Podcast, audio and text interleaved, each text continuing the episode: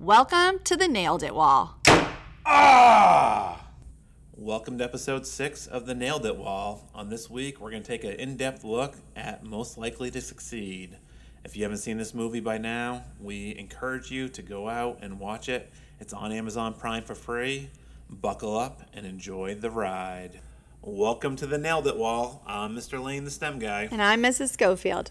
Well, it feels good to be back. Last week we took a hiatus from our podcast. We did. And both of us that we didn't get a podcast up last week, but you were in California the last two weeks. I've been on the East Coast, going between Maine, New Hampshire, and Massachusetts. Rough life. Rough life, rough life. Uh, but like with every episode, we always like to start off how you've nailed it in a good way or a bad way, and, and you have a pretty epic story to share. I do. Um, so when I was in California, we were at my sister's, and we didn't get a ton of pool time at the beginning of the summer when we visited. It's June gloom out there. It's pretty typical for California. But when we went back, it was blazing hot. It felt very similar to home, actually, uh, sadly so. But we hit the pool finally, and I brought my phone out there for some tunes. I'm really big into music. And so I put my my phone on my flip flops and I kind of stuck it on the side of the pool next to this raft that was sort of in the pool, but it, they were safe. They were safe. So just a minute or two later, my daughter started laughing about my flip flops being in the pool, which that was not super funny anyway. That would be one fail because they are not um, meant for the water. They're those squishy yoga material. So I was a little bit distraught. Aren't those your last pair of flip flops? My only last pair of flip flops, thanks to my wonderful dog Blue chewing the other pair. But then I realized oh my gosh, my phone was sitting on top of my flip flops. You know, what happened to the phone? And so I saw at the bottom of the shallow end, thank God it was a shallow, but I would have, it doesn't even matter. I would have got on scuba gear, it does not matter because my phone was at the bottom of the pool and I was trying to keep my hair dry like a lot of girls do when they get of the pool, but that was not to be. So I dive down, get my phone. I'm like practically going to give it mouth to mouth, but it's totally fine. So, what I learned from this is I guess that the newer phones, the, the X, I don't even know what they are, I think I have an XR or XS, um, that they are water resistant. So, that is a fun fact for anybody that has a newer phone. Don't panic. You don't have to go out and buy rice if you don't have it. It all worked out. It's fine. It's trucking along. I'm very, very grateful. So, it could have been a very bad moment. It still was a failed it, but I was very lucky. Yeah, and you've only had this phone a month, right? It's very, very new. I got it specifically so I could take pictures of my, my new little baby niece that I knew was coming, and then pictures from promotion at the end of the year. It's a very, very new phone, and I was distraught because I wanted it for so long. How long did I put that off? I mean, since you got yours, I had major phone envy, and it was a sad, sad moment. I genuinely just felt like just sick in the pit of my stomach. And for anybody that's ever dropped their phone in water, which I have done in the past, other phones, and you know that's usually pretty much game over. So it was a nice thing. So well done, Apple, as a yes, perk. yes. Technology, you gotta love that. Mm-hmm. Score for you. Well, that's a great story there. I couldn't imagine your face. I could. oh, I can only imagine Ella kind of the look of shock, and you just sweating bullets. It was not a good scene. And Ella, I will tell you, she, there was no panic for her. She just kind of thought, uh, easy come, easy go. She looked very, very chill about the whole thing. Ah, great Oh. story. I, I flip flop float in the pool, and then phone at the bottom. Mm-hmm. And the flip flops made it, so Yes. thank God. I'm wearing them today. Mm-hmm. Uh, my nailed it story. It goes back to I flew back for ten days by myself with my two kiddos. We went to Maine for a week, and my wife is coming later uh, in the break there. And my kids, we just had an amazing time. Like we just had the time of our lives. It's always a little nerve wracking. to go anywhere with your kids, but let alone doing like Maine, New Hampshire, Massachusetts. And the, we always say our kids are living their best lives. They really are. we were doing the touristy things. We were doing the beach. We were hanging out with my dad, hanging out with grandparents, doing the family reunion, taking trains to the top of Mount Washington. It was just an, an epic trip, and I've never felt so refreshed kind of coming back into school year, stepping away. Totally. And, you know, now it's like school's right around the corner. I'm just like ready to get back into it because of this time I had with family and friends and, and the beach totally. Well, and I think that that's actually a really cool thing about summer for us as teachers is we really need to recharge. And it's just such a gift to be able to have a, a trip like what you had. I mean, honestly, I feel like I should have a trip like that. I do feel a little bit feel a little bit robbed, but you know, to be able to go and just have that intensive time with your family and just doing things that you love where there's there's just nothing. It's just whatever you put on. You know, you guys had a great summer bucket list. We had a really awesome summer bucket list and then to really just prioritize those special moments that you want to be able to give to yourself, to your kids is just the best, you know truly is, and we are so lucky to do the job that we do. We mm-hmm. love it so much, but it's like you you want to give those opportunities to your kids that you never had. I mean, I couldn't believe Mackenzie, our niece and nephew, Kai and Dylan. They do surfing lessons on Monday in Gloucester, Massachusetts, and my kids are like, "We're gonna do it," and I didn't realize you're supposed to be eight and Ryan's only six, and he was out there. He was surfing, like hitting these things. My daughter was like blue crush. I couldn't believe it, and just like it just makes you so proud that your kids have these opportunities and to take these experiences that you had as a kid. But I mean, my kids are surfing. It was amazing. I'm just saying, you are at least eight years old, so I do yeah. feel that you should have been on board out there as well. But that's fine. Next trip. Next yes, trip. Yes. Yeah, it was uh, a great summer. All right, segue in into uh, this week's episode. We're going to continue our talk about a movie that has inspired us so much as educators, as parents, um, our whole belief as to how we shape our classrooms, how we treat uh, students, how we incorporate tech in the classroom. So much so that I, ha- I felt like I had to watch the documentary a second time just to get pumped up for our part two of today's podcast. Yeah, that movie, I think we had so much anticipation of what that movie would be like. So for us to be able to finally get the opportunity to watch it, to see how many things resonated with us, but then to really be able to mill it over, it was just so much for just one, you know, sit down and talk it through just because there's so much to consider. And even things that we've come back to after the first one, you know, the more we think about it and then just things that have come up that resonate with this whole thing, you know, like our DVUSD um, rally and a lot of the stuff that he, that one of the speakers said, it really connected right to this. And it just kind of drives home what's our goal for education? What are we trying to provide to these kids? What should all that look like? Yeah. And you talked uh, right before we left, before our breaks, before you went to California, you were telling me about the school in Silicon Valley that a lot of parents are really upset. Explain explain what's going on there. So what happened was a bunch of um, kind of like tech CEO type people. They banded together and they opened these um, this school, the uh, alternative school. I think they're called alt schools, and they started with one, but then they opened a few. And it was kind of like a different approach to education, kind of similar, I would think, um, in style to um, high tech high, right? So, and I think for the most part, they were successful in some ways. I don't know that they were monitoring their success in the same way that the documentary really showcased what high tech high is. I think that they're doing a really good job trying to keep tabs and and figure out what this looks like big picture um, long term. But regardless. So they had these schools and they were losing money and decided that they were going to start selling the curriculum that was actually successful at this these alt schools. So they closed um, a lot of their campuses. I think they just had one left and parents were furious because they basically feel that their kids were guinea pigs and the parents are saying, okay, we believe in your vision. We believe that what you're saying has value. We're going to put our kids there. We're going to put their trust there.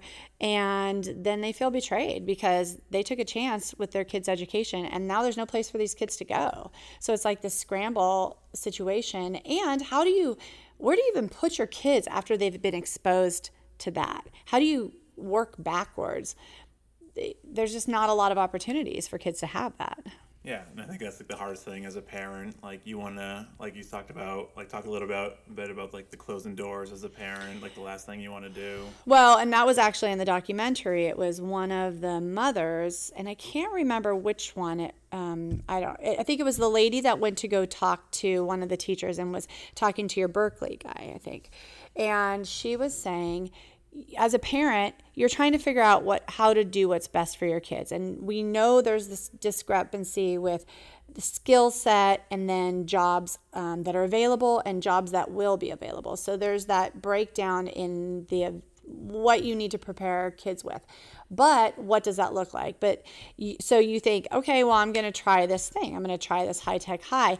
But you're concerned, like, that's a gamble. You don't know if you're going to close a door for your kid. You don't know if that's going to ultimately help because the research has not shown for sure if that's going to be better. So you are you're you're concerned. You're choosing to take a step of faith and do that for your kid but you don't really know if it's going to pan out in that way.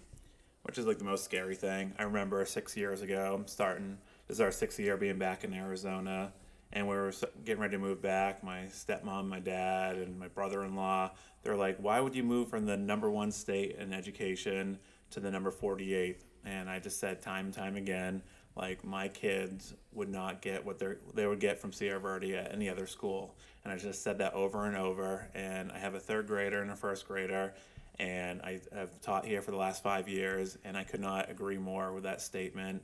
Uh, how impactful this school has been, you know, and like has opened so many doors, and both of them have grown in their own special ways. Yeah. Even this morning, we were talking about how different my kids are, and if they were at a school in Massachusetts, they, they just would not have what what these amazing teachers do for all the kids here. And you put tons of research in, like you've moved all over the country, mm-hmm. and this is something that you um, spend hours pouring on, uh, pouring over every little detail, and you pick this school for a certain reason and. Yeah. Uh, you want to talk about that a little bit? Yeah, I mean, I at the time STEM was yeah, it's kind of a new buzzword. I mean, I, it's not that it wasn't being done, it just wasn't, it's not prevalent. I think it's becoming more, especially in Arizona, which is super cool. But it was not, you know, we came from Naperville, which is a really, really awesome school district. It's very high rated, a very desirable spot for education. However, what my kids do here, what our kids do here, it just, it's such a high level of, um, really the problems it's those critical thinking and all of the soft skills that they get plus the exposure to the engineering you know all of those things all of the engineering design process and creating and, and just thinking differently it's just a different it's just a different place here and and my son even was talking to me about kids you know we're at a k8 so there's kids that think well i, I don't really want to go to seventh eighth here i want to go to a middle school and he said to me, Why would you leave this? Why would you ever want to leave this school? And he said, I've seen so many people leave thinking it's going to be better.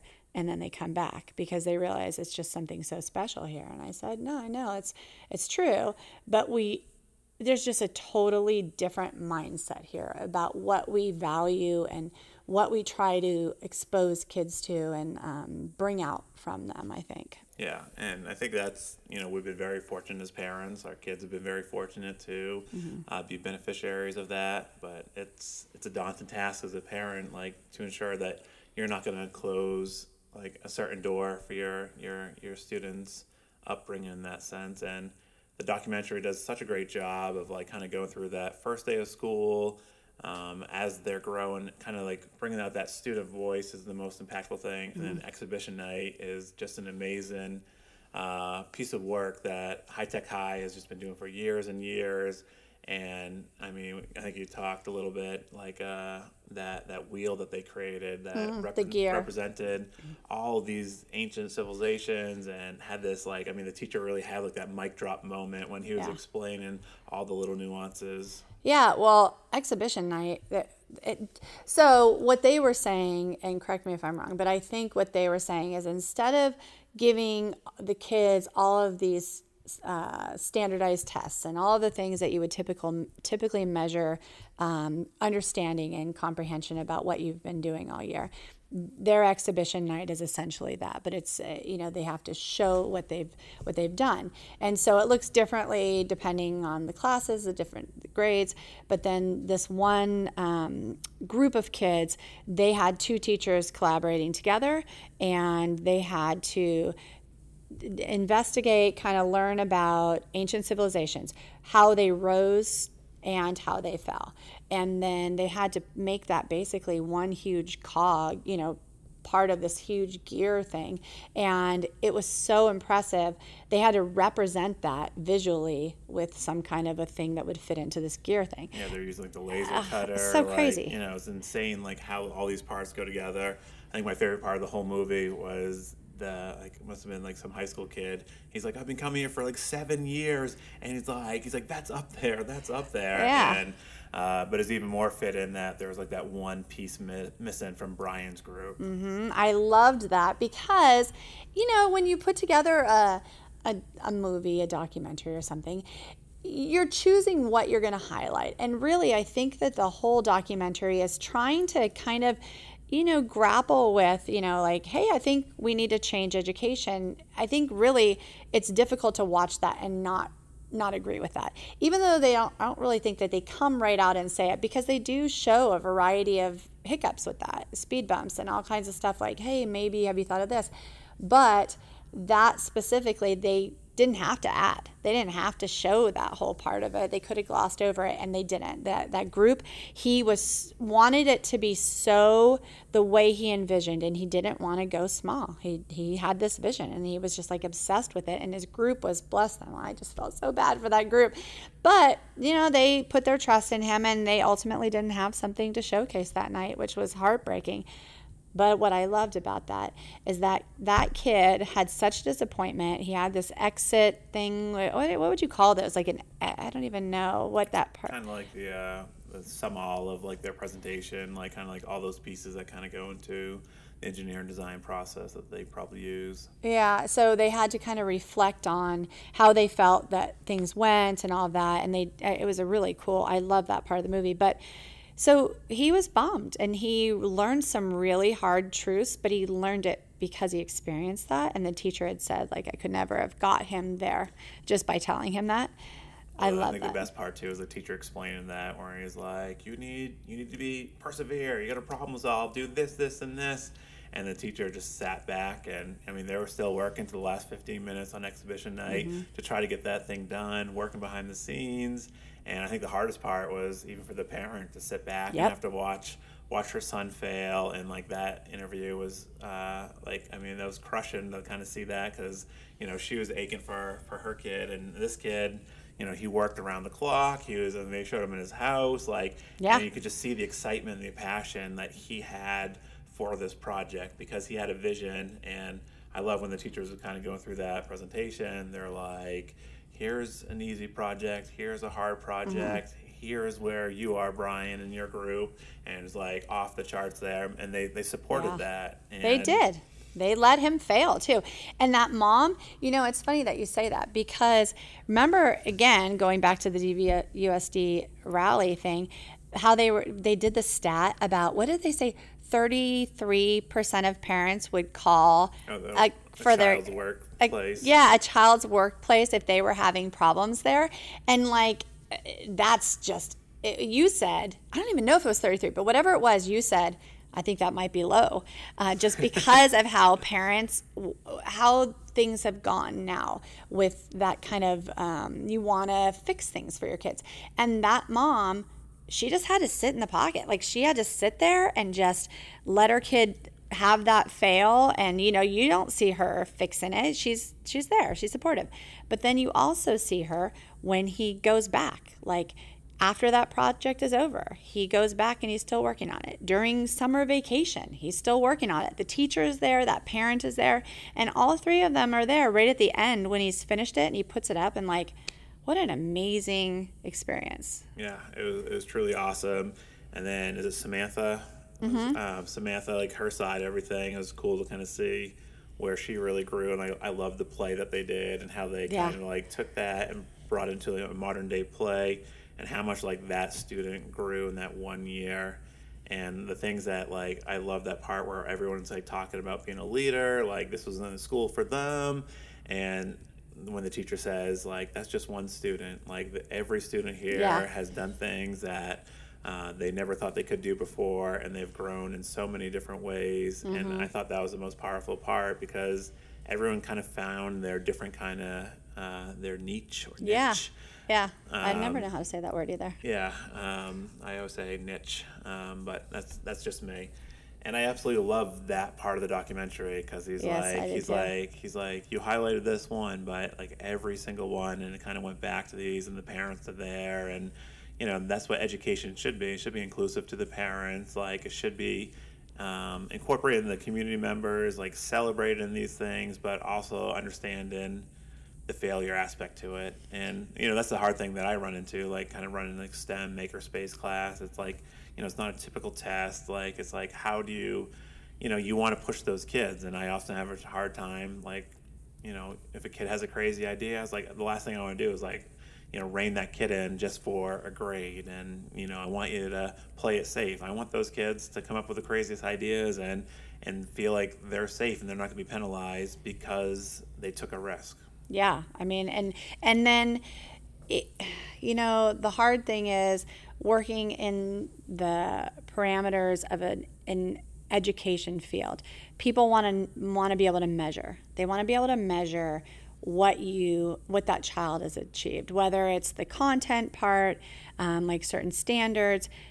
How do you measure? How who's how can you keep people accountable and like even know what what the kids walked away from with that, you know, or with from that. But I think like that girl, Samantha. So the the goal is to put on this play. So you see their understanding. Then yeah, they wanted her to have an experience with leadership. And but what's so crazy and we experience this with Moxie is it's like this byproduct that comes off of it is you're exposing you're putting them into these situations but then they're completely viewing themselves differently after they've experienced that and you can't you can't teach that in the same way you just you you know it's through that sense of um, I don't know. I, I did this and it was hard and it was, you know, I hated it sometimes, but there's things that they grapple with. And so, you know, not everything is easily tested. It's just things that kind of unfold within these kids. And what she walked away with, you know, her, the way she sees herself, and then she, she was so meek. Remember when she was sitting at that panel at first Yeah. and like he could barely get her voice out? It was like she, how she said it, she gets nervous and it's like squeaky, high pitched. And then at the end, she's like, you know, I need you to, you know, remember when the girls were laughing and she's like, we have one more day. Like she Yeah. was like, a, and just her like pump up like like before they're Yes. stage like really like pushing those kids and like kind of giving that that pep talk there i don't know it's just it's hard like we had a big dvsd like back to school mm-hmm. kickoff. We had an author there kind of talking about like you know this new generation of kids and you know all these all these different types of research. And you know listening to that i was kind of blown away by the number of high performing students who start college and who don't mm-hmm. finish college. Yeah. and then you think about the amount of debt this country has and you know it's hard to think about what are we preparing these kids for? Are we preparing them for life like right after high school? Is that the end of public education? Are we preparing them all to go to college? So it's like something that i struggle with too. Um, I, every day when I say goodbye to my kids, I'm, I say get some knowledge so you can go to college. And and like at this point, like you know, even myself, I'm like I'm like, would that be the best bet? Like in you know, ten years from now, is that like something that they need? And even when he was talking to some big CEOs and he was saying we no longer hire people with a master's and you Yeah. know you think like back in the day it was like get your college degree get a master's and some of these huge companies like you do not need uh, you do not need a college degree to work for us you need work experience and you know you need to show these skills that kind of go back to those soft skills and as i was listening to that i was just like kind of blown away by what all these top companies have been doing for years and but yet we're still funneling all these students through the college system what was he calling it too? How he said it's so offensive to him when people call them soft skills. He likes to call them, what did he say? Professional skills or something. I can't remember the other term. But you know, like, I do like calling them soft skills because they're the ones that people don't realize that you're going to need to hit harder. And so they're kind of those ones that are overlooked, but they're you know they're they're helpful. And I do think I mean because that's what they are right now. Mm-hmm. That's where they fall in. And but you realize that for those like for that guy when he was talking about how a lot of those companies aren't looking for the masters and all of that, but it doesn't hurt them, right? Isn't that what he said? He goes, I mean, but if they have these other things, it won't hurt them. It, I think when you say that to your kids, you're planting to set a seed to have them understand that that is within their grasp. They're able to do that. And so if our kids, you know, decide not to, it won't be because they don't realize that they can. It'll be because they choose to do something else, I think. And I think that, you know, the intention still is good that we're trying to say like this should be part of kind of your big picture. Like there's there's something that's there's coming for you down the pipe. But to know, you know, what so many things like vocational skills, maker spaces. I feel that you're coming in at such an important time because I think those are a big part of the future. Creating, building, um, you know, innovating, and all those things. You know, not just coding, not just computer science, but all the stuff you do in a makerspace. Like, that's a huge movement. On the big part of the movie where they really talked about like all these jobs are going to be gone. You know, all it's like what do you gone. do when you realize a robot can do this job? Like all these things are going to be gone. So now you're going to be forced to think. You know, to create, to make these things, and those are like all those kind of soft skills uh, come in there. Now, kind of switching gears a little bit, do you know what a perfect SAT score is? I do today? not. No. Now, when we were in high school, it was 1600.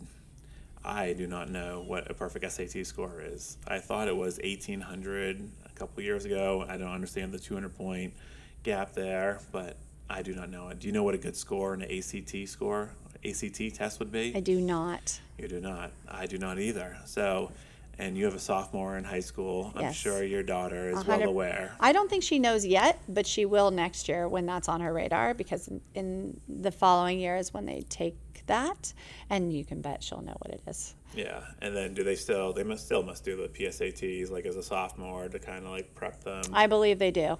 I believe they do. Yeah, it's just it's kind of mind-boggling. Like that 1600 was always like that that thing that would always strive. I always felt like I was going to wake up one morning like Zach Morris. Remember on Saved by the Bell, Zach Morris got that perfect 1600. I was like, I'm just going to roll in. I'm going to get a 1600. And and nowadays, I don't think kids or educators like if you went around if we did a google form and you know where people couldn't research it and look it up like i don't think even teachers know like what is that the highest bar on those standardized tests. And the movie does a great job kind of going back and forth about the importance. And the thing i love is like we always like treat students as humans and they all have a story and we want we want to know that story and incorporate and embrace it and what I loved about it is just it really talks about like the anti-test scores and how important the, how important each person is as a human. Yeah, and I do think that te- you know test scores are just so tricky, right? You know, because how. It, yes, it could possibly change their whole lives, these kids' whole lives, because it opens doors and all those things. But you know, I feel like in a, an age where you have so many kids with depression and um, drug and alcohol issues and, you know, scary, um, the suicide rates, the pressure for them to perform on the level that society is telling them that they should be and to have basically everyone kind of like a one size fits all. And if you're not measuring up or even if you're getting these high scores like how do you there's not a lot of joy in that. There's just so many kids that are they're hitting their marks but there's no joy. Like the kids in colorado how the girl said well i just want to i just want to ace i want to ace the class. I want to ace the test because that's going to open doors for me. Will that give them fulfillment? Will that make them happy? They've figured out how to how the system works. So maybe they're really good at it but they're just miserable like they're so unhappy. And that's just so heartbreaking to me, you know? I'm glad you brought that up because like when the movie finished, you know, like at the bottom of Amazon video, they have a bunch of like trailers like of movies like that they'd recommend that kind of go along with that. And I watched, you know, like I love watching trailers. I could spend probably I could watch a documentary in the time that I usually spend watching the trailers. You do and, love trailers, yeah. And uh, so by the time I'm like, oh, it's time for bed, I was like, I just spent an hour and a half watching trailers and there's there's one on Finland. I just can't get over like Oh, how Finland succeeds like that, and They're you know, crushing it. Yeah, it's insane, and these Yeah. kids are outside playing. There's they're not even tested till like you know they're in eighth grade, maybe even later. So that was like pretty powerful. But like I'm glad you talked about the pressure, and like there was another documentary just following these students, like 180 days of how much pressure they're under to perform to get into these top schools or they're already going to these top high schools and they've been going to these schools for x amount of dollars that these parents are you know invested in them at, at such a young age and just that that drain that it takes on them. It was just like just watching that and then matt damon uh, his mom was a teacher. He was narrates another documentary uh, american teacher and it was just powerful to kind of see like what kind of problem we're going to have in terms of the teacher shortage the profession like people staying in this like profession loving what they do because of the pressure that comes on teachers comes on students but it's kind of heartbreaking. And then the bill like he had a great piece in that trailer. If you, if you don't watch the movie i didn't watch the movie. I did watch the trailer. I love the part where he's talking about the bill and melinda gates foundation and how they've donated billions of dollars and the one thing Bill Gates says, it's having a great teacher in that classroom. He's like, that's the number one factor. And that's what, you know, there's a bunch of people saying that that's the most important thing. And getting those great teachers in the classroom, but I don't know how you alleviate that pressure. I mean, I saw it like with a second grade student of the homework and performing, and, you know, it, it's hard. It's tough on these kids. And, you know, it takes a toll on you as a parent, as, as an educator, and, you know you do your best but it's these kids uh, and like and you know you think about those kids at you know the best the best schools you think about kids that are not at very good schools and aren't afforded these same opportunities even like the lottery like student like i mean it's just you know this is like their willy wonka moment like Yeah. getting that lottery ticket because it's going to lead to a better life and doors will open for them. Yeah, I it it ugh, there's so much that you just touched on, but you know, there's that's the hard thing. And what's the balance? You know, ultimately, I know that we both agree, you know, our ultimate goal is we want our kids to be incredibly happy. We want them to be able to live the life that they want to live. And we don't want there to be doors closed for them, but we don't want the weight of the world on their backs to be able to do things that, you know, that maybe people they feel they're supposed to do. You know, my daughter very much wants to be a doctor now, and I think that's awesome. You know, when we were in California, she talked a lot about, well, I want to go to UCLA. I'm thinking that's expensive. I'm sure, like maybe a community college. Um, but you know, if ultimately she wants to go there, you know, lots of grants, scholarships. I mean, Lord help me, but. I, you know, that's fine. I mean, kids, they, they're to have their dreams. And if that's her dream and she has a good reason and, and she wants to go for that, then she should go for that. But I, I don't want her to go for things because she's heard that that's what she's supposed to do. I don't want her to go for things because there's pressure to be something. And if you're not that thing, then you've failed. And that's what I don't want. I don't want that for our kids. I don't want that for the kids that we teach. I want them to find what they connect with, what what you know just makes them filled with joy and like fired up, and then they should go out and do that and whatever that's going to look like, you know, for us. Like for what can we expose these kids to at our school that's going to unleash what they already have inside and it's different for every kid. Yeah, and kind of switching gears a little bit. It's funny that me and you were talking about, you know, you know, having debt and student loans, and we both have our masters, and we wouldn't be able to do the job that we're doing today if we didn't go back and get our masters. And we absolutely love what we're doing. We do.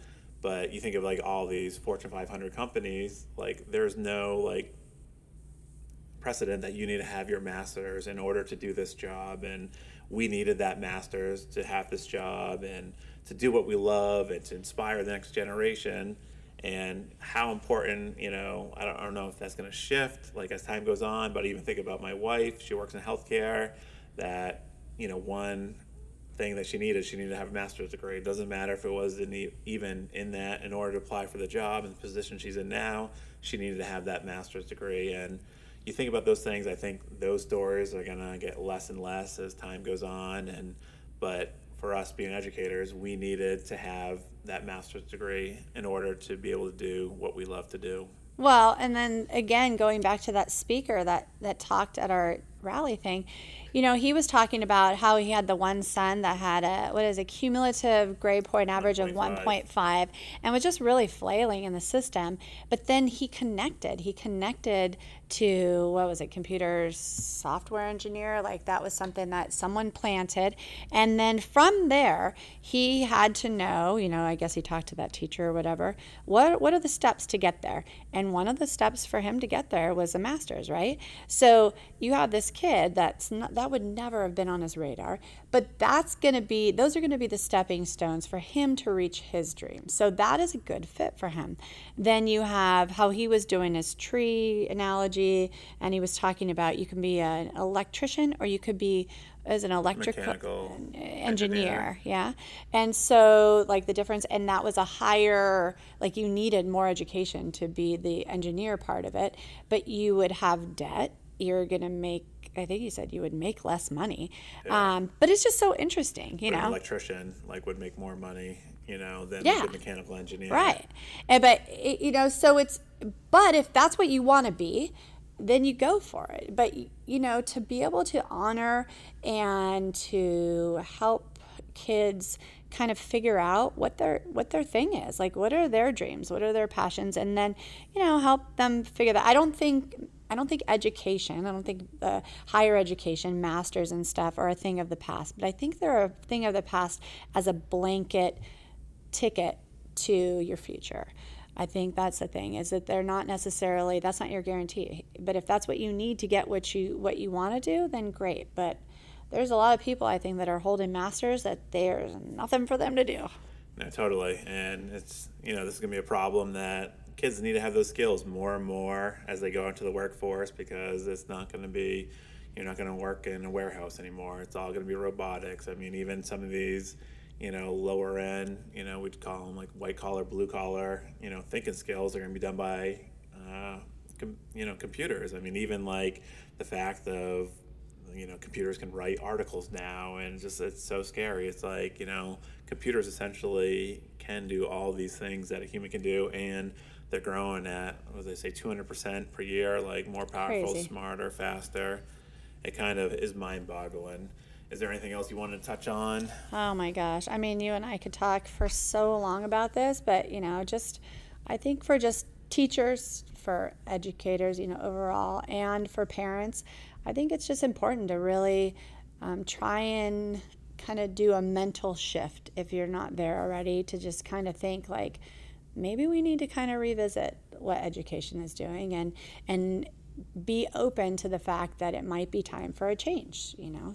Maybe we need to do things a little differently and just kind of put kids as the center. If, the, if they're the center and they're the focus you know hopefully that's going to be a way to drive where we need to go with education.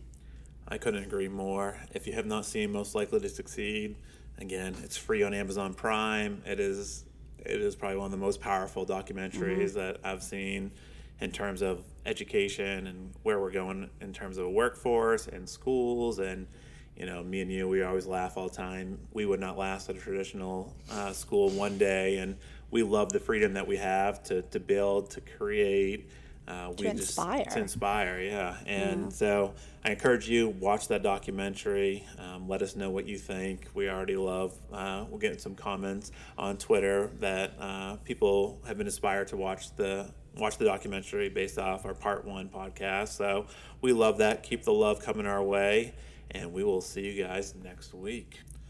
If you're like us and you can't get enough of the Nailed It Wall, you can find us on Twitter Search for me at Mr. Lane, the STEM guy. And me at a positive proton.